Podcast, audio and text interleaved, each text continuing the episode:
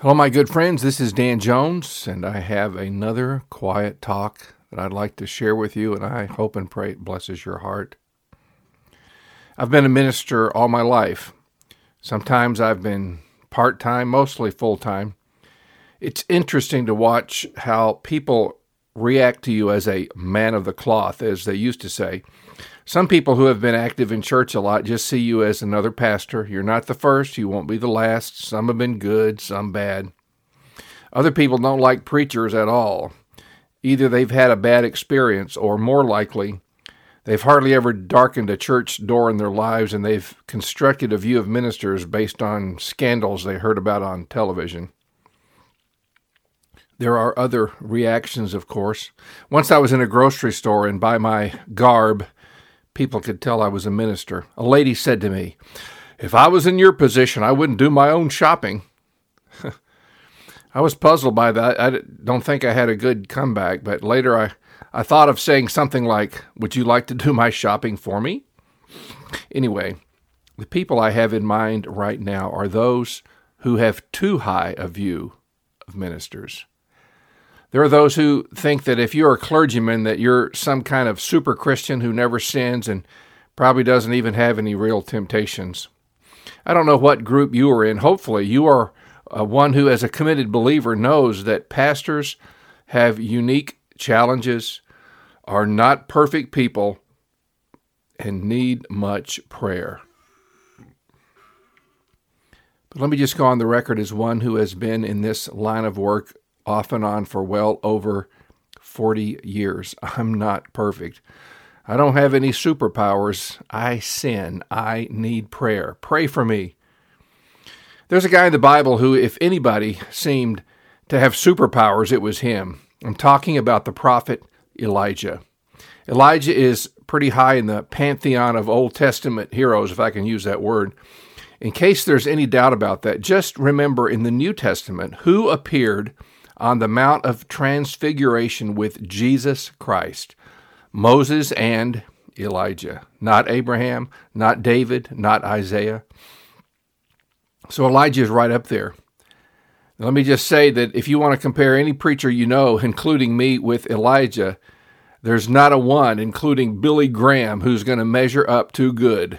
Elijah was quite a guy. Elijah's greatest victory as a prophet was on Mount Carmel.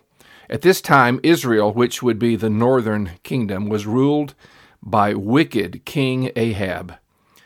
You may also remember his lovely wife, Jezebel.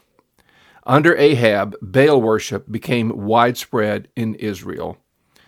This was an especially evil form of idolatry that ultimately brought down the nation of Israel, who had been commanded to have no other gods before the one true God, Yahweh, the God of Abraham, Isaac, and Jacob. Now, Jezebel was not herself an Israelite, but came from the city of Sidon in the north, to the north of Israel. She was an enthusiastic Baal worshiper. But in the darkest times, God raises up prophets to warn his people of destruction. Elijah was one of these prophets. He called for a showdown on Mount Carmel between the true God of Israel and Baal. He summoned Israel and the prophets of Baal, who were 450 in number, to come and decide who the nation was going to worship. Elijah proposed a test in which two sacrifices would be laid out on two altars. The God who answered by fire would be the God of Israel. So the prophets of Baal called on their God to send fire and burn up their sacrifice. After a long period of screaming and other extreme efforts to get Baal's attention, it was Elijah's turn. Just to prove things conclusively, Elijah poured 12 large water pots full of water on his sacrifice. He said a brief prayer to God, and then fire came down, burned up the sacrifice, the stones, and licked up all the water on the sacrifice and in the trench that Elijah had dug around the altar. Everybody in Israel, all of a sudden got religion when they saw this. They said Yahweh was their God. And then Elijah killed all the prophets of Baal on the spot. What a great victory for this man of God. But the very next day, he gets a little message from Jezebel. By this time tomorrow, Elijah, you're going to be like those 450 dead prophets, or my name ain't Jezebel. Well, you would think this mighty man of God who called down fire from heaven would laugh at her threat. Why, he killed 450 prophets without batting an eye. He's not going to be scared of this one woman, is he? Actually, he was. He was so afraid that he ran for his life all the way down south to Beersheba, out of the northern kingdom into the lower part of Judah.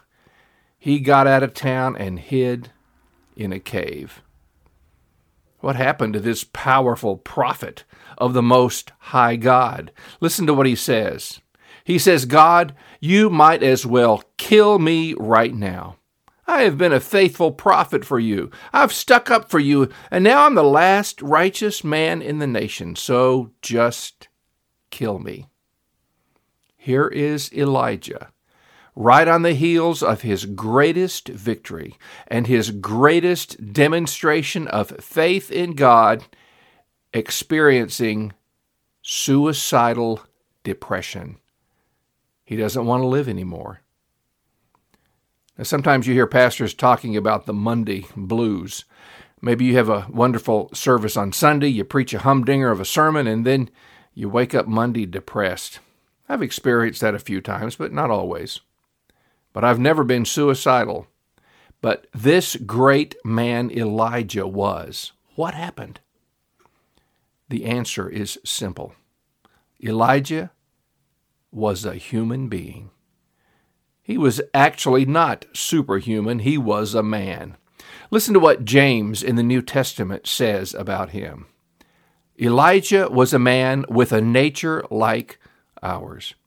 I grew up with the King James Version of the Bible. There it says that Elijah was a man subject to like passions as we are. I like that.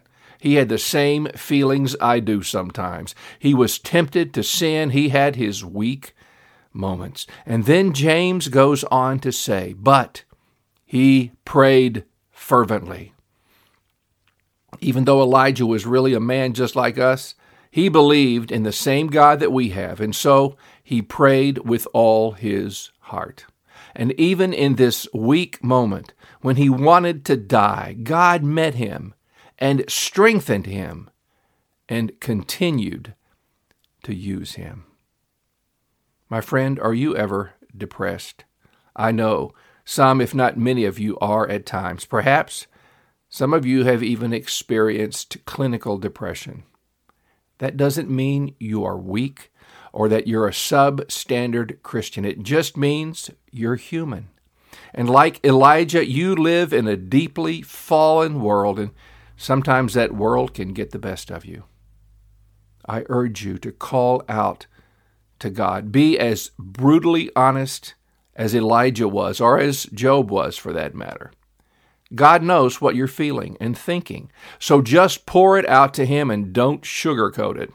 He calls on you to do so. He respects honesty. Psalm 62 8 says, Trust in Him at all times, you people. Pour out your hearts to Him because God is our refuge. In times of depression, God is your refuge. That means he's the hiding place you run to.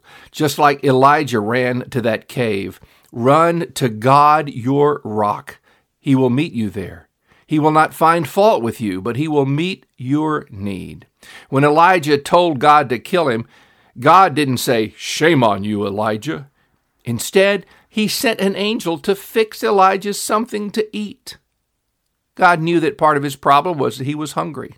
So God met this simple, creaturely need before he had his conference with the prophet. My friend, your depression doesn't mean that God has forsaken you. It means that He's right there and He longs to meet your every need. Trust Him today. Heavenly Father, I pray that on the beginning of this new year, Lord, that uh, when many people are maybe worried about what this year holds for them, what's going to happen, what is to come for us, I pray for your encouragement, and I pray that, that the Holy Spirit will just draw each one listening to my voice to their rock, to God their refuge, and they will pour out their heart to God, and that you will strengthen and you will encourage all those who might be depressed today. And I pray in the powerful name of the Lord Jesus Christ. Amen. As always, you can reach me by email at father.danjones at outlook.com. God bless you.